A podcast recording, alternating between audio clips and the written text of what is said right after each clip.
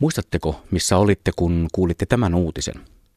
Juuri saamamme tiedon mukaan Varsinais-Suomen Vahdossa on susi tappanut 5-vuotiaan pikkupojan. Tuon susiuutisen päiväys on maanantailta 7. marraskuuta 1881. Tuona synkkänä syysmaanantaina 134 vuotta, 4 kuukautta ja 2 päivää sitten historiankirjoimme mukaan tapahtui viimeinen suden aiheuttama kuolemantapaus maassamme. Entäs tämä uutinen? Päiväys 25. helmikuuta 2016. Kannanhoidollinen susimetsästys on päättynyt.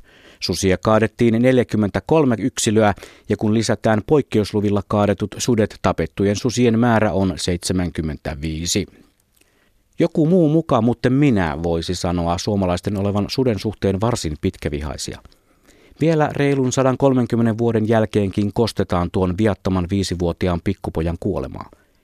Ja edelleen tietyissä suomalaisissa perheissä pelätään suden kostoa ihmiselle edelleen jatkuvan susivainon johdosta. Ehkä kyse kuitenkin on jostain muusta kuin koston kierteestä, toivoakseni. Mutta mistä se loputon viha, pelko, inho, kammo sutta kohtaan sitten kumpuaa? Ei kai se nyt voi olla satujen ja tarinoiden, punahilkkojen ja ison pahan suden aikaansaannosta. Eräässä haastattelussa itärajan pinnassa suden kohdannut henkilö kuvaili kohtaamista näin. Susi tuli yllättäen metsätiellä minua vastaan, ei väistänyt, vaan seisoi keskellä tietä uhmakkaasti ja irvisteli minulle. Voisiko tämänkaltaisessa suden käytöksessä olla osittain pohjaa susikammoon? Kyseinen petohan on saattanut tulla itärajan yli luvatta Suomen puolelle ja heti suomalaisen kohdatessaan aloittaa irvistelyn eikä osoita tippaakaan nöyrtymisen merkkejä kantaväestöön kuuluvan edessä. Suomalaisten susiviha on noterattu maailmallakin. Arvostetun The Guardian-lehden luontotoimittaja Patrick Barkham kirjoitti kolumnissaan, pelkääkö Suomi yhä isoa pahaa sutta, että Suomessa on tapahtunut susien massamurha. Eikä hän jätä arvostelua siihen. Guardianin toimittaja pitää Suomea kestävän elämäntavan mallimaana, joka siitä mielikuvasta huolimatta teurastaa kolmanneksen susikannastaan 1 talven aikana. Barkham vertailee Saksan ja Suomen susitilannetta. Molemmissa maissa on saman verran susia. Saksassa on ihmisiä 233 neliökilometrillä ja meillä Suomessa 17.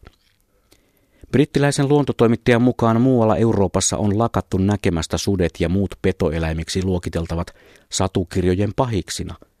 Jokohan olisi meidän suomalaistenkin aika herätä. Suomen metsissä jolkottelee alle 250 sutta, tai jolkotteli. Nyt siis luvallisen apuharvennuksen jälkeen reilusti alle 200 yksilöä. Susikanta romahti Suomessa 10 vuotta sitten salametsästyksen vuoksi noin 150 yksilöön. Suojelutoimien jälkeen kanta elpyi lähelle 250, mutta nyt pontevien metsämiesten toimesta näiden jolkottelevien julmien petojen määrä on saatu taas kontrolliin, mutta tuskin metsästäjiä tyydystävään lukuun, sillä kaatolupia haettiin kaikkiaan 116 suden metsästämiseen. Veikataanko muuten milloin saadaan lukea ensimmäinen uutinen salakaadetusta sudesta? Oletteko muuten koskaan miettineet sitä, että kohtuullisen, mutta ei vielä tarpeeksi hyvin suojeltuja Saimaan norppia on noin 320 yksilöä? Norppakanta on melkein 2-kertainen verrattuna susiin. Vaikka Saimaan norppa syö toisinaan kalatkin verkosta ja kiusaa olemassaolollaan osaa Saimaan kauniiden rantojen asukeista, ei sentään kukaan ole vaatinut norppakannan vähentämistä metsästämällä. Eihän. Kuulen tänne studion saakka jutun aikana kohonneen verenpaineen kohinan ja näen sieluni silmillä otsasuonien pullistelun tietyissä piireissä. Hyvä sieltä kaupungista on huudella, kun ei omia lapsia tarvitse laittaa sudensyötiksi koulutielle. Niin onkin.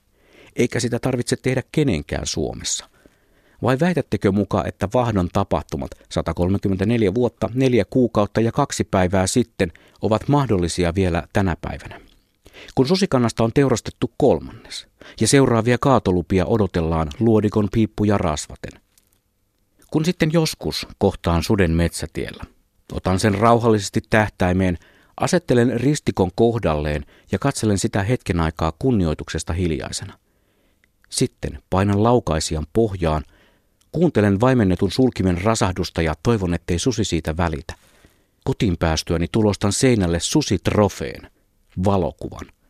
Ja kohtaamani susi jatkaa elämäänsä kuten minä, villinä, vapaana ja elävänä. koska se on meidän luonto.